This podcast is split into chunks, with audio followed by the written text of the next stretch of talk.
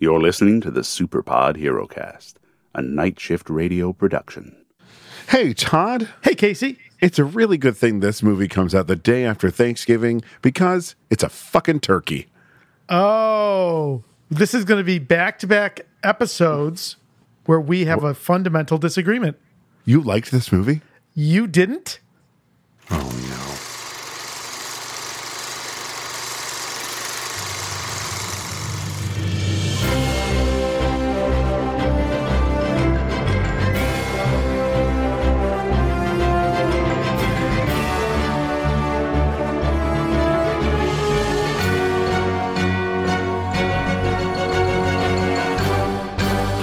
Oh, hello, Hello.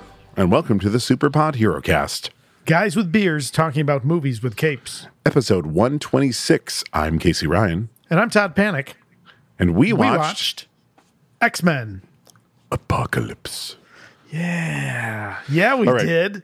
All right. So first, let me say that uh, Oscar Isaac is a fucking godsend. Yes. He makes this movie. Uh, I don't think he's the only bright part in this, and I, I I'm gonna save it till we get into it. But I, going into this, was prepared to endure it, and I, I I fell asleep seven times watching it last night. I had to finish it today. I was like, I can't, I can't, I can't keep going back and watching this this Cairo scene again and again and again. And it wasn't like a slow. It was just like, oh God, I don't care. I don't care. oh boy, this might be this might be my favorite X Men movie other than Logan and Deadpool's. Yeah, yeah, but see, I still can't believe that you enjoyed watching. I'm not, and I know you said you didn't say that The Punisher was a good movie, but you enjoyed watching. It was fun. It was Yeah, fun. See, see, I, I, I- you are as shocked as I was last time. So we've we've we've swapped roles here. Bitch. Well, much like you did last time, if I'm going to talk about this fucking movie, I want some beer in me. That's fair. So since we are, Guys with beers talking about movies with capes. What are we drinking? So our beer comes to us like so many of our great beers from our good friends at Branching Out Bottle Shop over in Township 5 here in Camillus. And I wasn't sure what angle we were going. Long story short, there's an iconic moment in the trailer when Charles makes contact mentally with Apocalypse. And as Apocalypse kind of like takes control of his mind, hmm. and he does it to a couple other characters, the entirety of their eyes turn black, glossy, black like a doll's eyes. lifeless eyes, black eyes like a doll's eyes. So we are drinking a beer that the title captures that that image. So uh, this is a beer from Sullivan's Craft Brewery, which has uh, roots deeper than our countries. It was founded in Kilkenny, Ireland, in 1702. Ooh. It is a dry Irish stout. We are drinking their Sullivan's Black Marble Stout. oh yeah, That's what their eyes look oh this So- is nice, Yes, yes, yes. nice smelling. Okay, This is a full flavored traditional Irish dry stout, displaying notable roast coffee and fruit notes, gently balanced by delicious hop bitterness.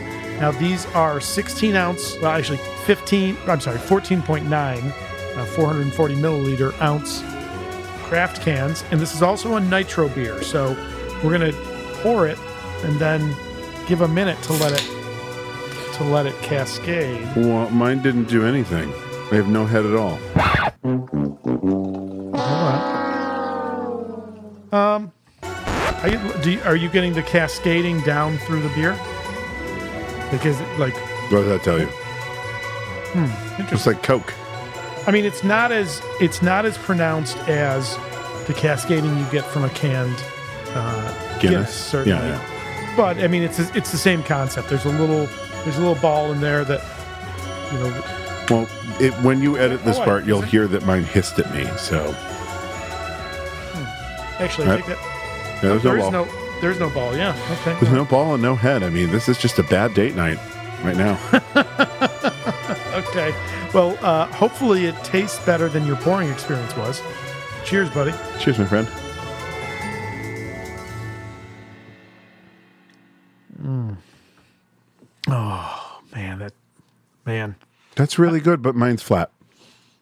Oh, I'm so sorry to hear that. It's so weird. what the fuck happened? It's it's That's it's crazy. very tasty, but I have no. I just aggressively poured the very last bit of it in there, and look, that's all I got. That's Listen. bizarre. Not to p- taking anything at Sullivan's, or definitely not at branching out, but I just I got a, a dud. I'm still going to drink it because it tastes good. It's just flat beer. Okay. Or or dump that one and have the second can. So we get two No, I'll have a second can while we record this because That- fuck this that- movie. That's fair. That's fair. Um, I have been to Ireland. I've drank beer in Ireland. I've been to Kilkenny. I don't remember if I drank Sullivan's when I was there. Because you were so drunk the whole time you were there. Yeah, well, one, you're not wrong, but two, uh, you know, I did skew very heavily towards Guinness. I did try a couple other ones when I was there, but um, mainly it was Guinness for me. So, but uh, if a Guinness is not available, this is a fine Irish stout.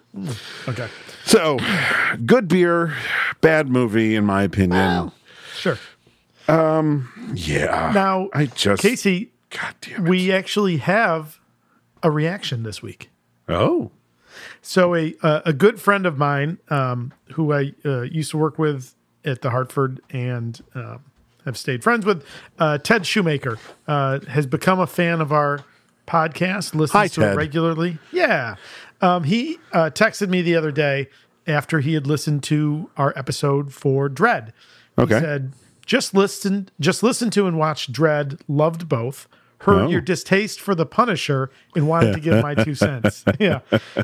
Now, Ted wrote, I actually did an entire AP Lit project in high school on how Thomas Jane's Punisher is actually highly inspired by Shakespeare's Othello.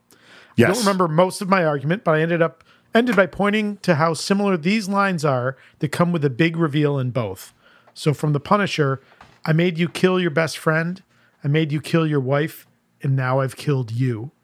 From Othello, so will I turn her virtue to pitch, and out of her goodness make the net that shall enmesh them all. And he said, Not sure how much merit there is there. Wasn't much of a student, but my teacher appreciated the visual I made enough that he's had it on the wall for a decade. Oh, that's awesome. Um, Right? I, I 100% agree. Uh, uh, this movie is Shakespearean in depth and scope. Sure, sure, sure, sure. I have And therefore admit, makes it I'm not. a good movie. I know. hmm, Ah, so close. I almost got you. I have to admit, uh, never read Othello, which you know, probably makes me a bad failed English teacher. Have you ever seen O? Nope. Familiar. Oh, oh, it, you'd have to read Othello before you could see get- O. yeah. because it's modern language, but it is a true adaptation. Like, uh, "Beware thy woman, sir," is watch out for your girl, bro. Sure, sure, sure, sure. It's so Um, and uh, and uh, my uh, Mikey is that how you say his name? McKay Phifer. Oh, uh, yeah, I'm not sure how to say it. I think it's McKay, but I could be wrong. It's him and Julia Stiles and um, Josh Hartnett, and they are just it's it's really really really good. Julia Stiles and Josh Hartnett. Didn't they also do like a modern adaptation of Shakespeare? Um, Ten Things I Hate About You is Taming of the Shrew. Mm, Yeah, right? but that's Julia Stiles and Heath Ledger. Oh, Heath Ledger. Shit. Rest in you're peace. right. All right. And it is also a very good movie. oh, it's a very good movie. Yeah. yeah, I really absolutely. like that. Um, Larry, um, the, the guy who plays their dad. Oh, I don't. It's. I have. It's been forever since I've seen it. He's a, a wonderful character actor. He's very, very, good. Uh, um, that would be Andrew Keegan. Joe Nope. Connor? No, that nope. That's probably too old. Hold on. Uh, let's see. Larry. Oh, Larry Miller. Hmm. Larry Miller. Larry Miller, wonderful, wonderful, wonderful Yeah. actor. Was Uh, um, I, he and- is a great character actor. I love him in Best in Show. uh-huh. Yeah. yeah. yep. And uh, Daryl Chill Mitchell is also their their uh, teacher. The um, Tommy from Galaxy Quest. Oh no way! Mm-hmm. Really? Yeah. Oh wow, that's funny. Jason, caw caw Jason. All right. Um, so that was wonderful. Thank you very much Yeah. for sending in that reaction, Ted. and It was for, uh, great. sharing. Yeah, yeah. Uh, so I have a couple um, almost casts. Great, yeah. Hit me. Then we'll do your um, what's the word I'm looking The for? production Yeah, that stuff. Yeah. Yeah. Okay. So yeah, now, now to be fair, there's there's not a lot of parts in here that were up for original casting because it's you know most of the ensemble are returning from prior works, but there's a few new characters here. So what do you got? Well, the first one, let's start with the titular character, if you will, Apocalypse. Um, Tom Hardy. Man, I'm Oh. really disappointed to get to hear whatever weird accent he decided to do for that. Yeah, it's based on a Hungarian folk wrestler from the 1700s. It's based, Yeah. based on a Swahili medicine man That's right. That's who right. That's right. uh, once, yeah, it's just, Yeah. Tom, just do an accent. Don't. it's based on Tom Bergeron. No, yeah, which he actually did. That's what his accent is based on in um, The Revenant. Is Tom Bergeron in um, uh, Apocalypse Now? Amazing. Every word of what you just said was wrong. no way, really. Because he's a fucking weirdo. oh, And the other person up for Apocalypse was Mr. Idris Elba. Now, dear Hollywood, you did it with Oscar Isaac and you've done it with Idris Elba and other things. Stop taking beautiful men and putting them in a shit ton of makeup. Uh-huh. Don't hide that. Like, I always think about the first scene in this movie, you know, women and men who are attracted to men and people who are attracted to men I must be like, oh, it's Oscar Isaac. I'm like, well, enjoy it while you can because he's going to look like Ivan Ooze the rest of the movie. yeah. oh, that's And- unfortunate. and it's the Uh, you know, same- he he has not spoken highly of His experience on this? Yeah, it, Oh, surprise, largely surprise. because of the physical, the, the the makeup and costume. Yeah, I mean, it's head to toe, and that did not look like it was very breathable. so I'm going to read from the Wikipedia page because I saw this quote when I was looking it up, and it's it's really good. Okay. It- it's a little bit long, but um, so That's what she Oscar said. Isaac- That's what she said. Uh, Oscar Isaac, who played the title character Apocalypse, later expressed his disappointment with the film, commenting, "quote Apocalypse, that was excruciating. I didn't know when I said yes that that was what was going to be happening. That I was going to be encased in glue, latex, and a forty-pound suit. That I had to wear a cooling mechanism at all times. I couldn't move my head ever. Yeah. Insert Morgan Freeman. so you want to move your head. Uh, I had to sit on a specially designed saddle because that's the only thing I could really sit on. And I would be rolled into a cooling tent in between takes. So I just wouldn't ever talk to anybody. And I was just going to be sitting and I couldn't really move and like sweating inside the mask and the helmet.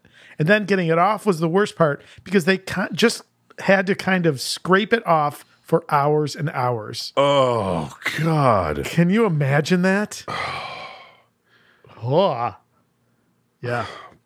That's It's kind of like the quote that's going around from uh, George Clooney doing Batman Forever because his bat suit is still the heaviest. I, I probably will be. They'll never be this heavy. You know how much his bat suit wore, uh, weighed?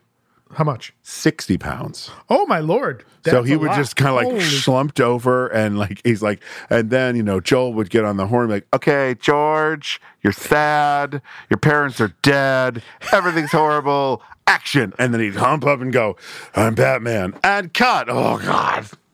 uh, I just read. I think when he was filming Syriana, Clooney um, apparently badly hurt his neck or back. He Back because just- of how much weight he put on for it. Because his no, no, no, no. It was there's an interrogation scene where he gets he's in a chair and he gets knocked over. but it's a combo of the two things. His body wasn't used to the amount of weight he put on for that, plus some some movement that happened during the interrogation scene. They they're- Yeah, they said it was both. Yeah, Yeah, well, yeah, he fell apparently, and he has said I didn't realize that this he's like lived in chronic pain since that movie. Oh, that's heartbreaking. That's Mm-hmm. yeah, heartbreaking. yeah, yeah. yeah.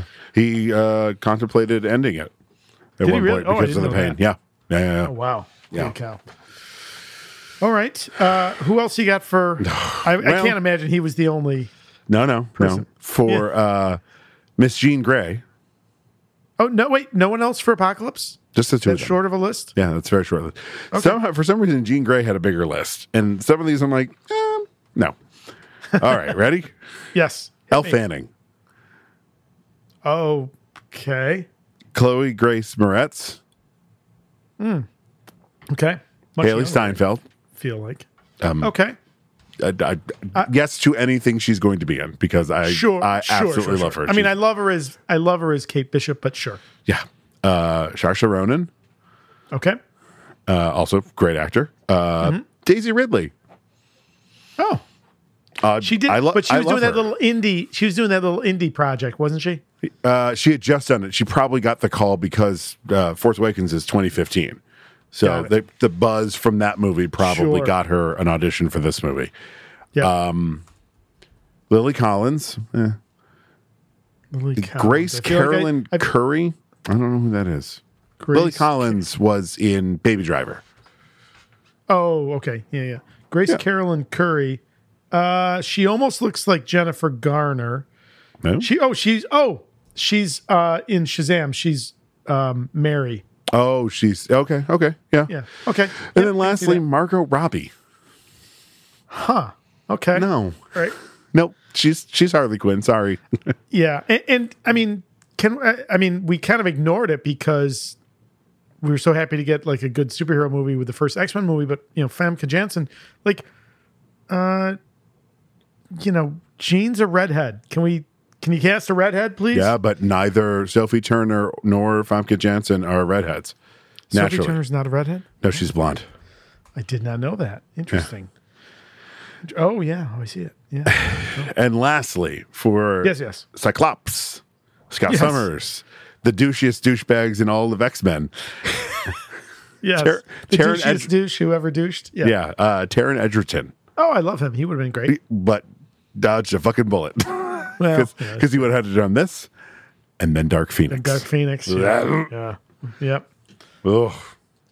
Just no everywhere. Tye Sheridan. Oh, Ready Player One. Of course, that's what I was like. I know he did something big. Ready, Ready Player One. That was it. That mo- Dear Mr. Spielberg, I love your work, but I did not Uh, like Ready. that's an ambitious move. That's a novel. I think that's hard to like. I, I think they did the best they could. One. I think every every decade or so, Steven Spielberg does a super ambitious movie that doesn't work very well. Uh, Hook comes to mind. Sure. I personally love Hook because I am of the age to love Hook, but Mm-hmm. uh, yeah, it's not um, not great. Okay. Fair. it is a movie I acknowledge that's not good, but I love it all the same. And Sure. all, like all Condor the other Man. no, no, Condor Man's great. No, and I was going to say all the uh, elder millennials or Xennials, if you want to be fancy like me, are all going Sure. Rufy oh, Rufy oh, Rufy oh. That's that's that's fair. That's fair. Uh, the you know the flip side of of nostalgic. Uh, in my brother's chat on Facebook, uh, my Oh, brother no. Joey was watching Flash Gordon and uh, was sharing some of the lines. Um, sent us a note. Uh, Can I, should I share this? Yeah, I will. It's Joey. I apologize if if I should, but he he sent a couple stills from the movie of Sam Jones, like one of them ones you know where he's got his shirt off and stuff, and Joey goes, "Flash could get it." good times, good times. Oh, right. that's funny. Yeah. All right. Um, so, banana stand time. Okay. Uh, but well, before we do that, let's talk about the creative uh, stuff. So, directed by uh, Bryan Singer. We've talked about him. Horrible garbage in- monster that he is. in uh, Superman Returns. Um, uh, directs this. He also shares a writing credit. A couple of other guys we've talked about before on the podcast have writing credits. Um, Michael Dougherty wrote X2, Superman Returns, Krampus, and then um, the arguably probably the. I'm sorry, what was that? Krampus. Krampus, excuse me. And I think last time I said it, I think you said Krampus as well. Because Um, uh, to quote Mister Lieutenant Commander Data, when um, um, Doctor not Crusher, what the fuck is her name? The one that took over season two doesn't matter. She was terrible. Called her called him Data. She asked what the difference was, and he said, "One is my name, the other is not." okay. All right. That's fair. Um, and then uh, the last person that gets a writing credit, uh, person we talked about a number of times, Simon Kinberg, uh, who's a writer Sure. producer. He also wrote X Men Last Stand, Ugh. Ugh. Mr. and Mrs. Smith, which I love. Yeah. Jumper, it's a good movie. Hayden Sherlock Christensen, Holmes. yeah. Yeah. Sherlock Holmes with RDJ, phenomenal. Um, Days of Future Past, meh. The Fantastic Four, the the Josh Trank. ugh. Yeah, no, no, exactly. no. I'm not going to put any of it on Well- Kinberg because remember, we liked that movie till the obvious studio rewrites. Yes, that's that's yes. You're right. You're We right, were right. we were pot fair. committed to that movie until three the quarters of the way went, through the movie. Just kidding. We're going to make a shit ending. Yeah. Yes. Yes. I mean, listen. uh Doom shows up earlier in that, and I I can't forgive that. So, but we never see Doom in Robo Doom form, I believe, until the reshoots. I don't know. I, I kind of even the whole he's a teen. he- Even the whole he's a hacker. Yeah. No. Okay. Uh, we're not going back to that. We're not going back to that. Okay. Well, hold on to that thought of uh, characters' uh, story arc and uh, origin being fucked over because that happens a lot in this movie. Yeah, it it does, it does, and and I'll certainly talk about that. And and I've been a critic of that in the past. Um, and I think where there's weakness in this movie, I think you know there's definitely some disposable characters here that shouldn't be. um, and then uh, finally, from a mo- from a dollar perspective, because these movies don't get made without them or for them. Uh, the budget on this one was 178 million. The box office it does 543 million. This is a 2016 release. I didn't do the uh, conversion there, but you know, commercially a success. It's a su- success. Um, not the last X Men movie, excuse me, as we've talked about, um, and of course, uh, critically, it's you know gets mixed reviews. Yeah. I think it's about to get mixed reviews right now. Well, then, if that's the case, we should probably Roll that film. Todd, I see that you have a note before I speak, so I'll let you go. Thank you. I didn't transcribe the whole opening voiceover done by Mr. McAvoy. Mutants. Born with extraordinary abilities. He's fine. I will confess, though, I miss He's no Patrick Pat Stu- Stew. Yeah. yeah, yeah, yeah. I couldn't remember. Did Days of Future Past and First Class First Class did not have one. Future Days of Past Future Past had. Patrick Stewart? Yep. Yeah, that's what that's what I figured. But nothing beats the OG. Mutation. It's so it's so good. It's so good. Yeah. Every time I hear it, I go, mutation. Get a little chill. Mm-hmm. That was my just wistful. No offense to McAvoy, but Yeah. um, I, I certainly wanted Sir Pat Stews. To be fair, McAvoy was, has always specifically been told to not do a Patrick Stewart. Fair. Same with Fassbender. They were specifically told, don't do McKellen, which I'm like, I feel like they should, or at least the idea. Though the last scene of the film, I'll say it since Yeah. we're talking about now, A is dialogue directly from the last scene of the very first film. Doesn't it ever wake you wake in the you up of the in the night? of the The feeling that someday they will pass that foolish law. The feeling that one day they'll come for you and your children. It does Does indeed. indeed. What do you when do wake up to that? when you wake up to that? I feel I feel a great swell, of pity, for the poor soul who comes to my school, looking for trouble. looking for trouble. Between Charles and um, Yep. Magneto. But that scene, they are the most Stewart and McKellen. Yeah, there's another moment that I'll point to when we get to it that I feel like is also definitely intentionally referencing the first movie. Give someone wings and they may fly too close to the sun. Give them the power of prophecy and they may live in fear of the future.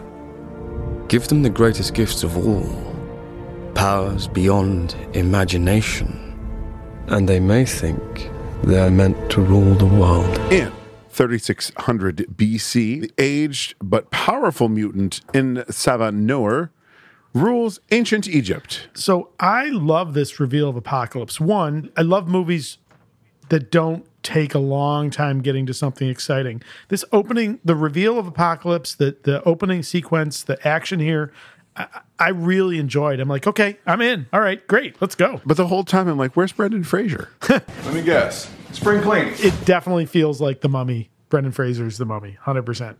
Where's um the the fleet admiral from Star Trek doing the voiceover? the guy who was the guy with the face tattoos Oh yeah, from the first and second uh, Mummy movie is now the fleet admiral on Star Trek Discovery. of course he is. Following the ceremony in which he is his consciousness is transferred into another man's body in order to gain healing factor. Oh, that healing factor effect is so bad. We are not even five minutes into this film, and already I hate the CGI. Great. I, I mean, to be fair, it's like a blink and you miss it. You know, it's like three seconds maybe. So they, they certainly didn't spend a lot of time on it. Um, he and his four followers. I didn't put the note here because I forgot. Mm-hmm. But uh, do you think it's a little racist that there's a, a woman of color and she seems to have the same powers that Storm has in the future? I'm like, do you, do, do you have to have a woman of color? Uh, wasn't she fire? But she was doing the same thing. She was like the protector. Oh, I see what you're saying. like because they don't bother in this fucking movie, but they are literally supposed to be the four horsemen of the apocalypse. Sure. Oh, sure, sure, sure. Yep. The closest thing they get is Angel, and you're just like, okay, I guess this works. Um, uh, in the process, his followers are killed and entombed alive. Todd, we've taken time in the past to dismantle logic of in Oh, you- movies. oh, you're going to be so happy with where I'm going. Go ahead. I'd like to know how, to quote Nicolas Cage in The Rock, Yep. how in the name of Zeus's butthole did they put those giant stones there without anyone fucking seeing it? Eh, I'm that- calling all the bullshit in the world. let me help you lean into the uh, pedantry here because it's even worse. So first of all, let me say this. First of all, the the the logic of the sequence aside, I love this like prehistoric version of Valkyrie. Right? He's a he's a corrupt leader, and you know forces within his command kingdom are going to kill him to prevent a bigger evil. So I I love this concept. The falling sequence, though, is ridiculous. It's so ridiculous. I stopped, backed up, and I timed it to see how long they're falling. Now, to be fair, it's a movie. It's not a single take. There's cuts there. So it's entirely possible that the linear time in the watching of the movie is not supposed to be the amount of time it took in the story. But let's say, for the sake of argument, that the amount of time that they're falling on screen is how long they're supposed to be falling. They're falling for about 36 seconds. That's from when the floor starts to give way until they hit bottom. Now, if you go to um, www.omnicalculator.com slash physics slash free dash fall, there is a free fall calculator because the rate at which object, objects accelerate due to gravity is known. You can figure that out. So if you plug in, starting with a velo- uh, starting with a height of zero feet and a velocity of zero feet per second, what's the distance you will fall in 36 seconds? Casey, if they were falling from 36 seconds, they would have fallen a total of about 21,000 feet. 20,848. Now, to be fair, mankind has gone deeper, uh, almost twice as deep. The, the Kola Super Deep is the world's deepest borehole. It's in Russia. Um, that reached 40,230 feet back in 1989. You know, 10 years earlier, there was a. Uh, Uh, the prior record was in the high 20,000s. So mankind has gone deeper, but that's been in modern times.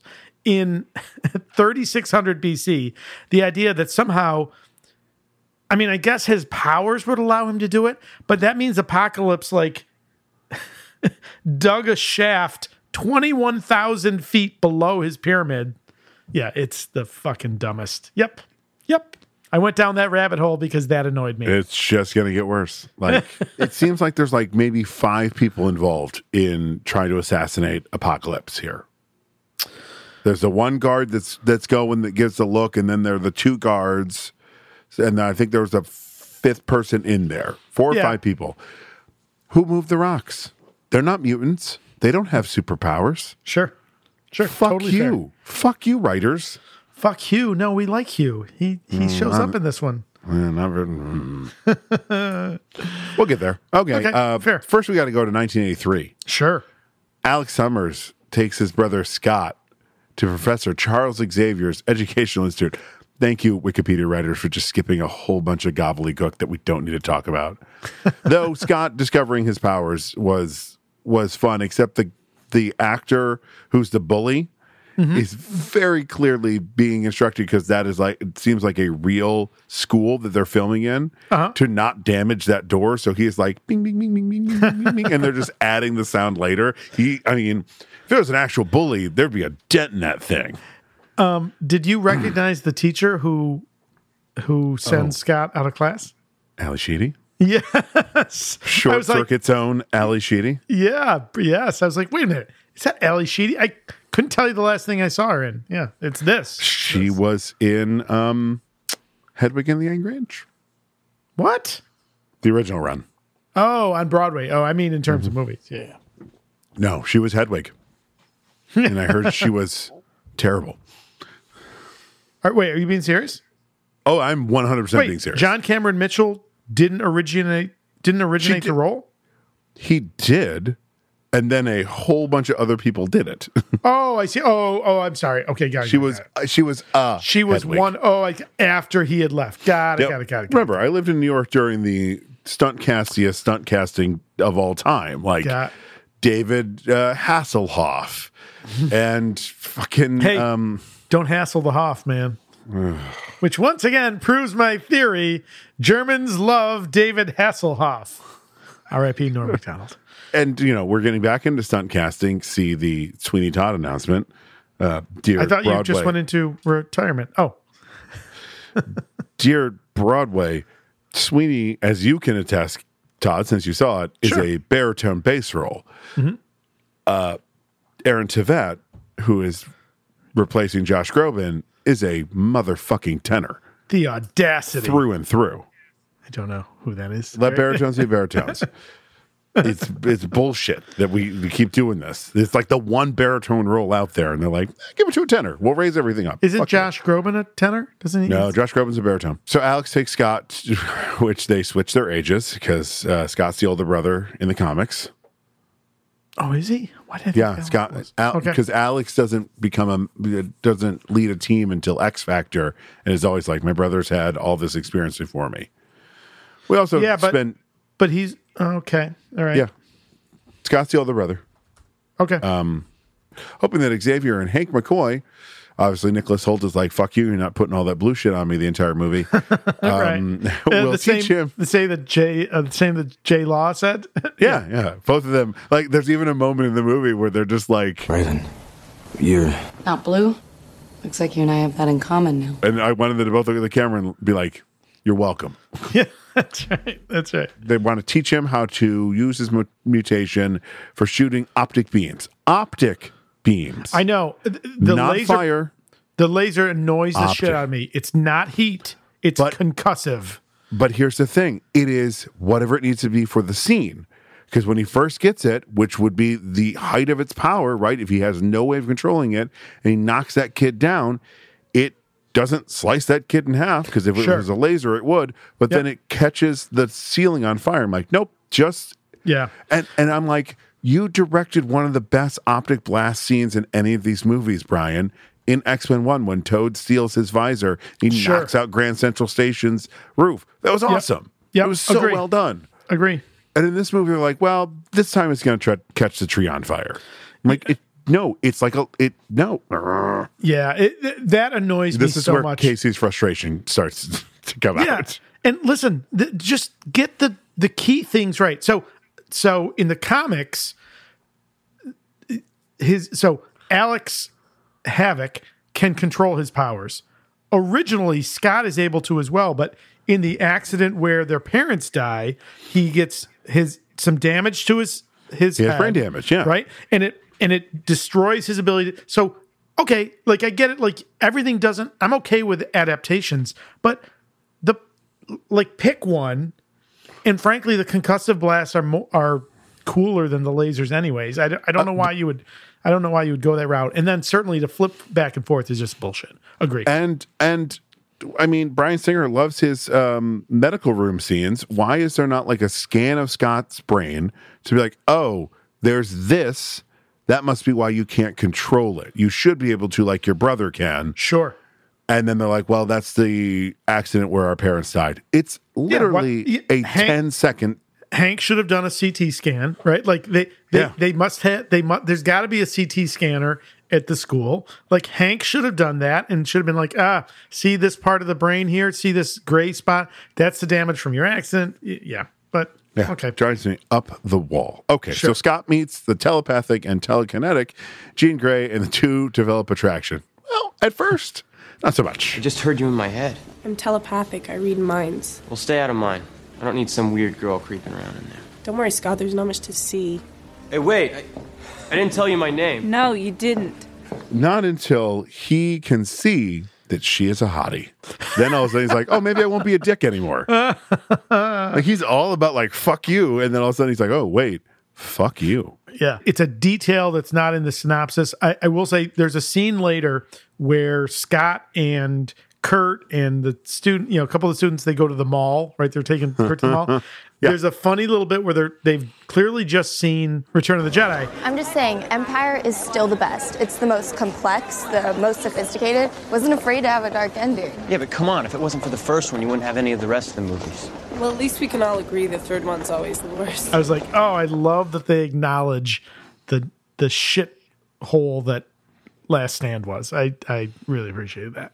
Yeah, it's definitely Bryan Singer's fuck you, but it's so weird that that he made this movie.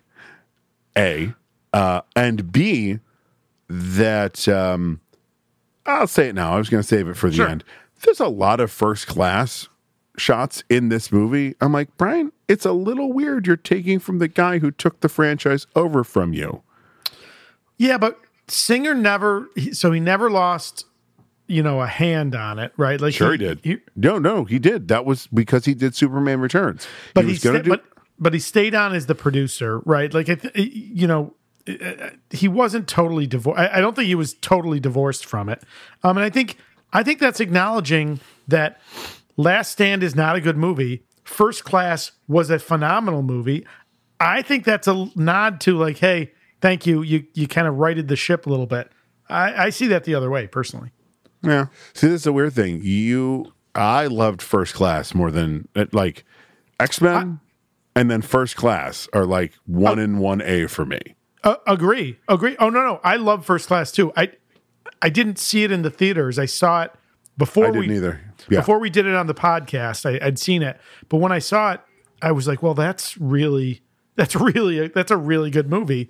Um, Mhm. and I think it absolutely kind of reinvigorated the franchise. Yeah. Once again, this was like we were talking about uh, a couple episodes ago, where um, I didn't see it because Last Stand was so bad. Sure. And then uh, X Men Origins Wolverine was so bad that I, when they announced First Class, I'm like, who the fuck cares?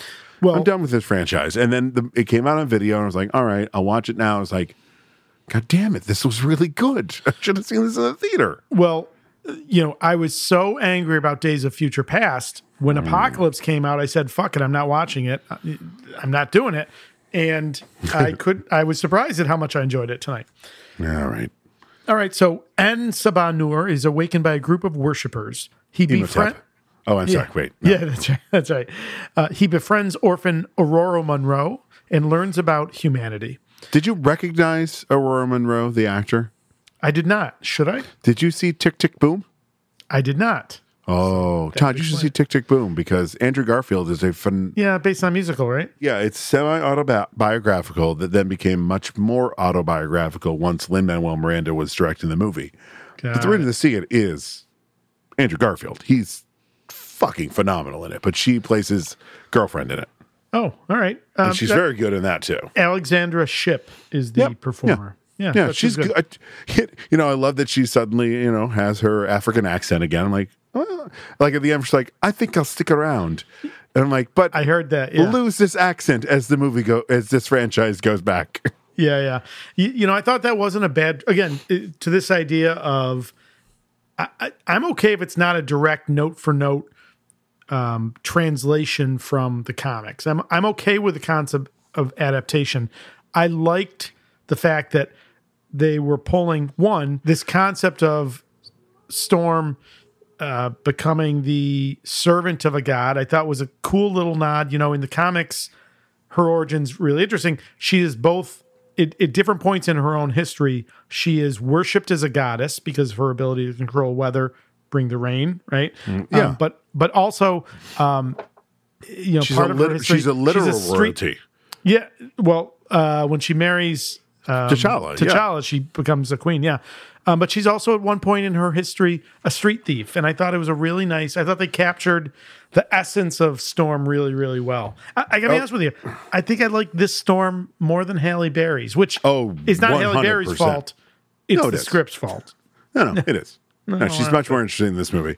The only problem is um, Storm shouldn't have a mohawk yet. She should not have a mohawk. That's totally fair. That's totally They just fair. gave her a mohawk, and like it's so weird. There are certain parts of this where they're so true to the comic, and other parts are like, well, we're going to take this from another time in the comic because we think it's cool looking.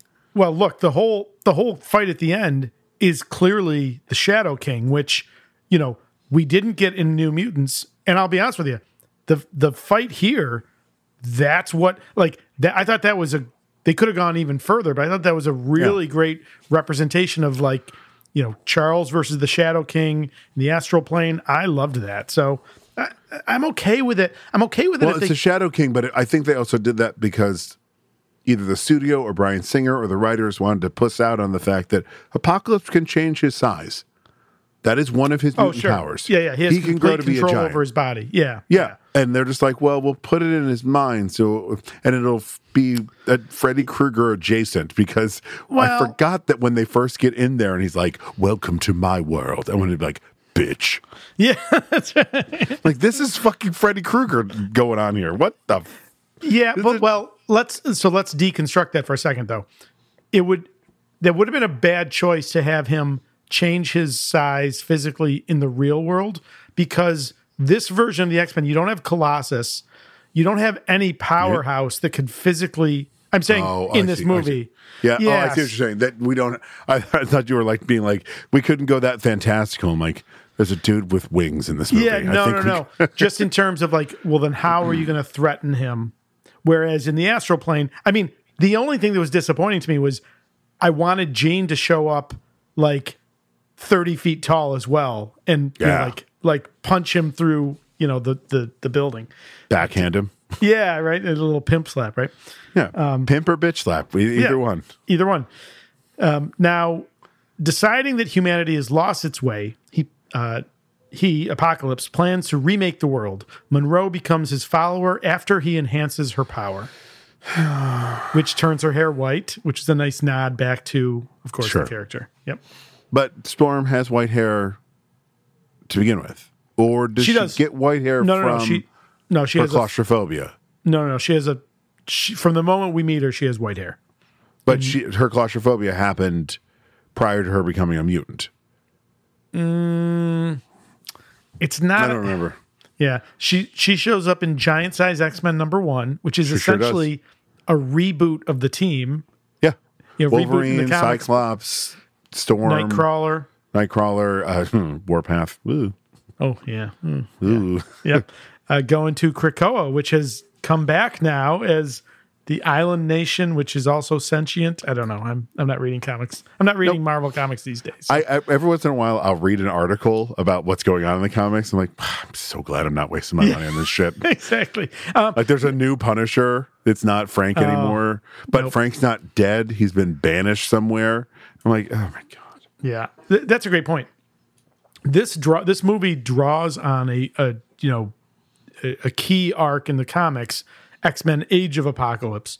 I was not reading Marvel comics at this point. Were you? Uh, No, and I wouldn't have picked it up anyways because this is the point where Wolverine is missing a hand. You know, the guy with fucking healing Wait a minute. factor. Wait a minute. I, so I just read an article about the Bone Claws the other day, and how and it was an article defending the era of the Bone Claws.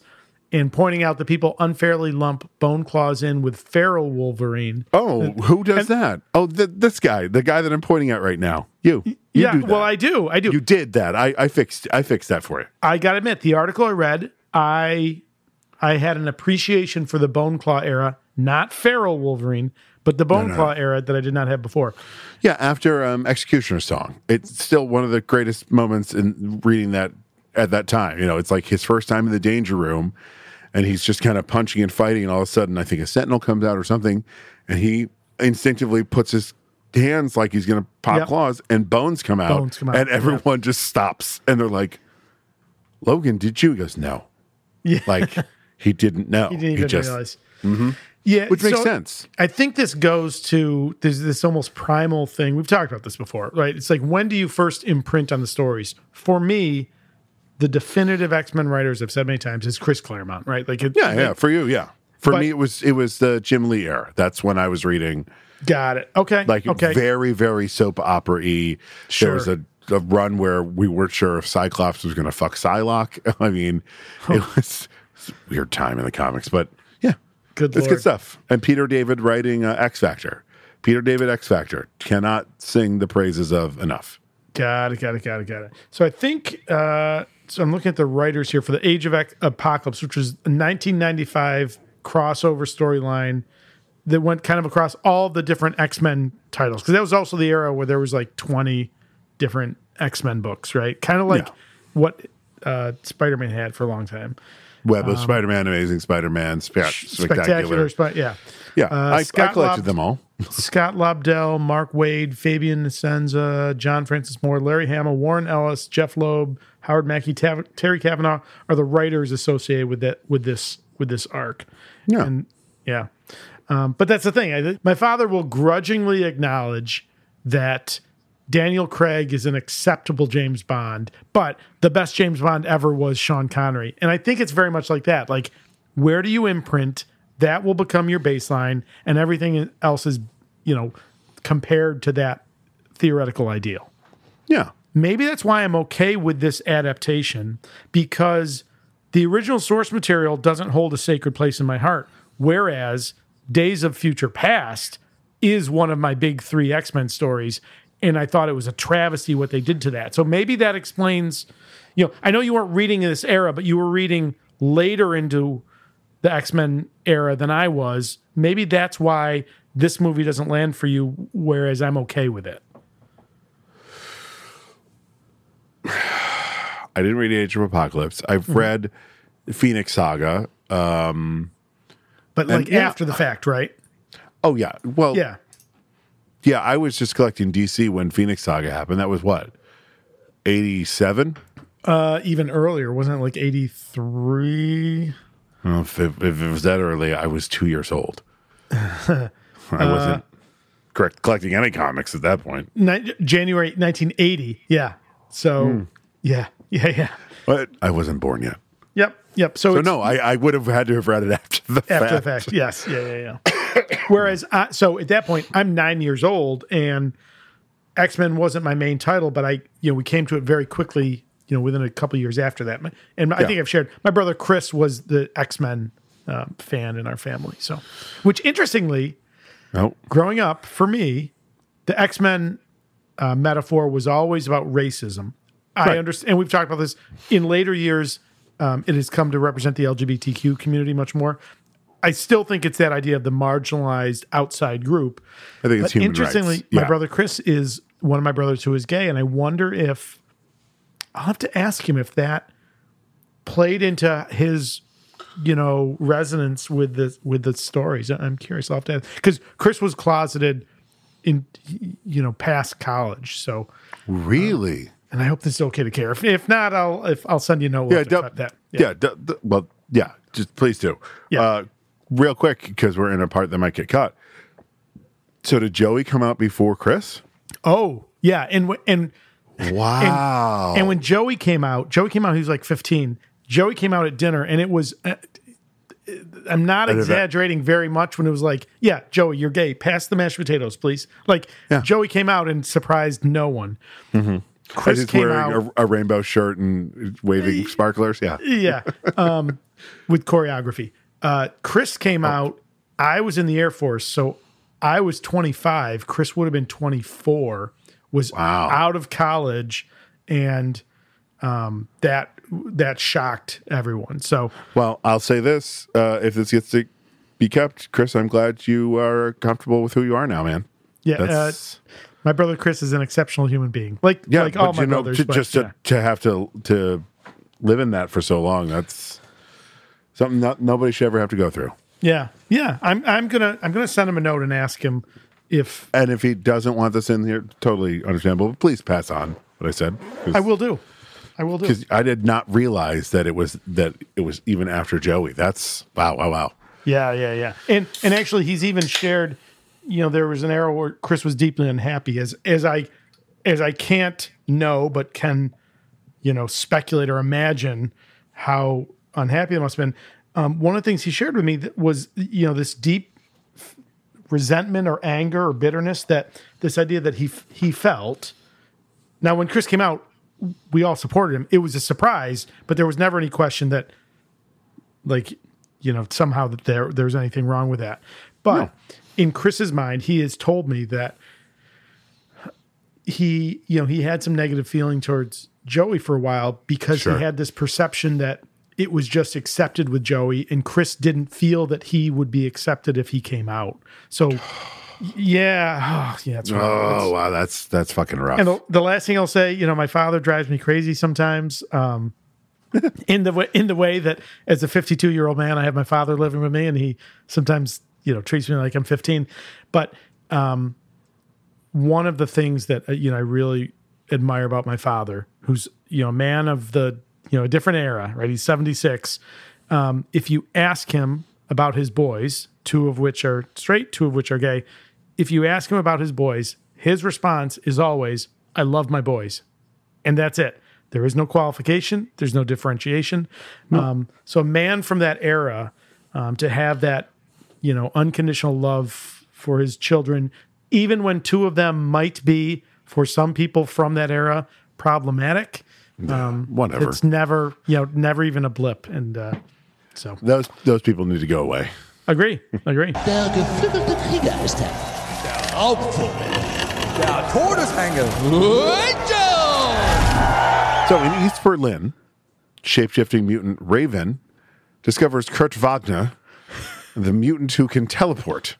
Now, what are your thoughts on this version of Nightcrawler compared to, and it's almost like the first three X Men movies never happened, right? Like, you know, versus uh, Alan. But uh, they what- do because they'd make the joke where he says, "Oh, my name is Kurt Wagner," but then the circ, you know, I'm like, so this child, this Mm-hmm. child got all these tattoos put all over him because you can see he has the the face markings like Alan um, Yep. Cummings Nightcrawler did. So I'm just like, no, I don't like it. I like this kid. This kid's great. Uh, Mm-hmm. I'll watch him in this before I'll ever watch The Road again. oh, didn't watch The Road because I knew what it was about and didn't need to go through that. Yep. Nope. Nope. I He's think I started he's- reading the book and there's a scene where early on where you know it's telling you what's happening where the the guy realizes that they're being followed or they're they're being trailed. Mhm. And and I was like, "Oh, I know where that's going and I don't need to nope, don't need to live in that fantasy space. Nope. Yeah, I'm fine." it's the it's Rick on the side of the road with the guys trying to uh, sexually assault um, his son.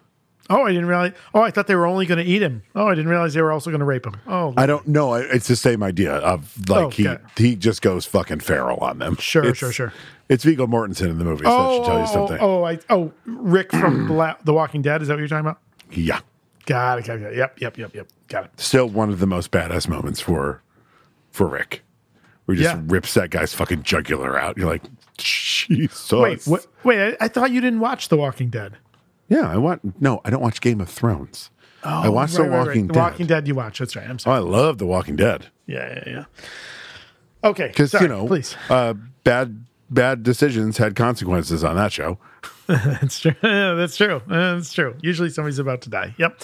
Um, so okay, so you like Alan Cummings better. Now what about no, I like I like this kid. I think he's he's fine. My my my gripe is that this movie, like Cyclops' Optic Blast, wavers on whether or not the first three movies happened. Yes. Who the only person in this universe knows the first three movies happened is Logan. sure, except he doesn't at this point because he doesn't remember he doesn't at this point, but he remembers both because of his Sure, brain. sure, sure. Now, I think there's no contest. Even the amazing Ben Foster can't save, you No, know, this the, poor- the, this the- poor the- actor. The, limp angel in X Men Three. Uh, this angel's more interesting. I mean, that, But this actor still is just not not doing Yeah. it for me.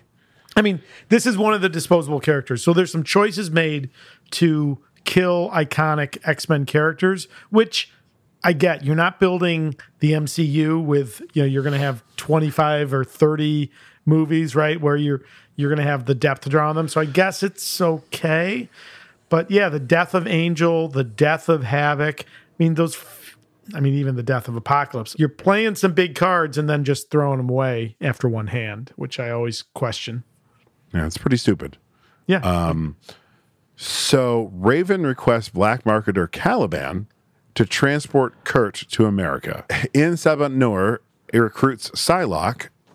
So I guess a standard British accent was too hard for Olivia Munn. Because Betsy Braddock is a fucking Brit. She is until she's resurrected after is it the onslaught storyline and she becomes Asian. So She was slightly, she was drawn Asian in my eyes. no, in, oh no, she was she no, was no, it, during during Jim Lee's run as look up a Jim Lee Psylocke. Look up a picture of yeah yeah yeah. but yeah. that's that's pre onslaught. Uh, I, it's a. It, it, I am ninety five percent positive it's a point in the lore when she comes back from onslaught. Specifically, she was like reinvent. She was resurrected in an Asian body. A nineteen ninety three story by Fabian N- would retroactively establish that Braddock's changed appearance was the product of a body swap between Braddock and assassin Kwannon. Was Wait a minute, what year? uh, 93. Oh, okay, so this was right at the height of, yeah. Okay, so yes, she was drawn Asian because she was Asian. Got it. Okay, never mind. Okay. Moving on. Okay. You are all my children, and you're lost because you follow blind leaders. These false gods, systems of the weak. They've ruined my world. No more. We get a time period accurate costume for Psylocke. Like, if again, look up Jim Lee Psylocke. That's what she looked like. Um, but we couldn't get the purple and blue Archangel. Yeah. That's all I'm asking for. It's just like White Vision. I just want White Vision. I just want the cool, the visually pleasing versions of these characters. I wanted his face to turn blue. Sure. I wanted him to be in head to toe, and I wanted it to be those weird electrical purple lines in a blue suit. I- is that so much to ask? So fair criticism. I, I will say that ignoring how it does or doesn't compare to the comics, I do really like, and this it's going to be weird to say because it's also horrific, but I I feel like it serves the story really well. The transformation that Apocalypse forces onto Angel to turn him into his you know Archangel of Death. I love the effect. I think it's really cool, and for this story, I think it works really well. Yeah, it's one of the cooler, uh, uh, visually cooler moments in the movie. Um, you know, it. I still ingrained in my brain, brain is the X Factor issue where it's our it's Angel uh, crucified by his wings. Mm-hmm. Yeah, that's an iconic. Yeah, even I even I remember that. And I wasn't reading that title at the time. At Angel, I lost track of Angel, but there was a time where he got his angel wings back, but his skin was still blue, and I was just confused. Like, you know, I wait, think he's a tough character. Like it's he's inherently kind of goofy and you mean a guy with giant wings? yeah, feathered wings. Yeah, I, mean, here's, arguably here's the thing. Let me just finish this last sentence and we Yeah. can continue. En Sabah Nur recruits Psylocke and Angel and enhances both their powers. He enhances Psylocke's powers. Her Mm-hmm. uh, psychic blade can be like a you know javelin. more versatile. now. Sure. Yeah, but he gives Angel metal wings. That's enhancing his powers. How? Uh, well, he does. They do become weapons. We see Angel throw the the blades, right? Like so. Sure. I mean, in my mind, Does he enhance them or actually make them useful? Well, y- yes, and yes. Um, in my mind, he probably also made him like physically stronger in, in my head canon, because uh, you know, otherwise it's like okay, well, you got these razor blades you can throw, but you're still you still got hollow bones like a bird. And I wish they'd fold it in because that was one of the visually one of the coolest things about Archangel. He could just fold him into like a backpack. Yeah, yeah, on his yeah. back. I was like, ah. Angel always, Archangel always was just like visually cool. Yes. But yeah, he's he's Boba Fett. He's visually cool, doesn't do shit. Are you calling Archangel a punk ass bitch? No, no, nope. I've called him visually cool looking, doesn't do shit. Uh, No, only Boba Fett's a punk ass bitch. yeah, okay, fair. Good day. Better now. Hmm. Where's Nina? Not back.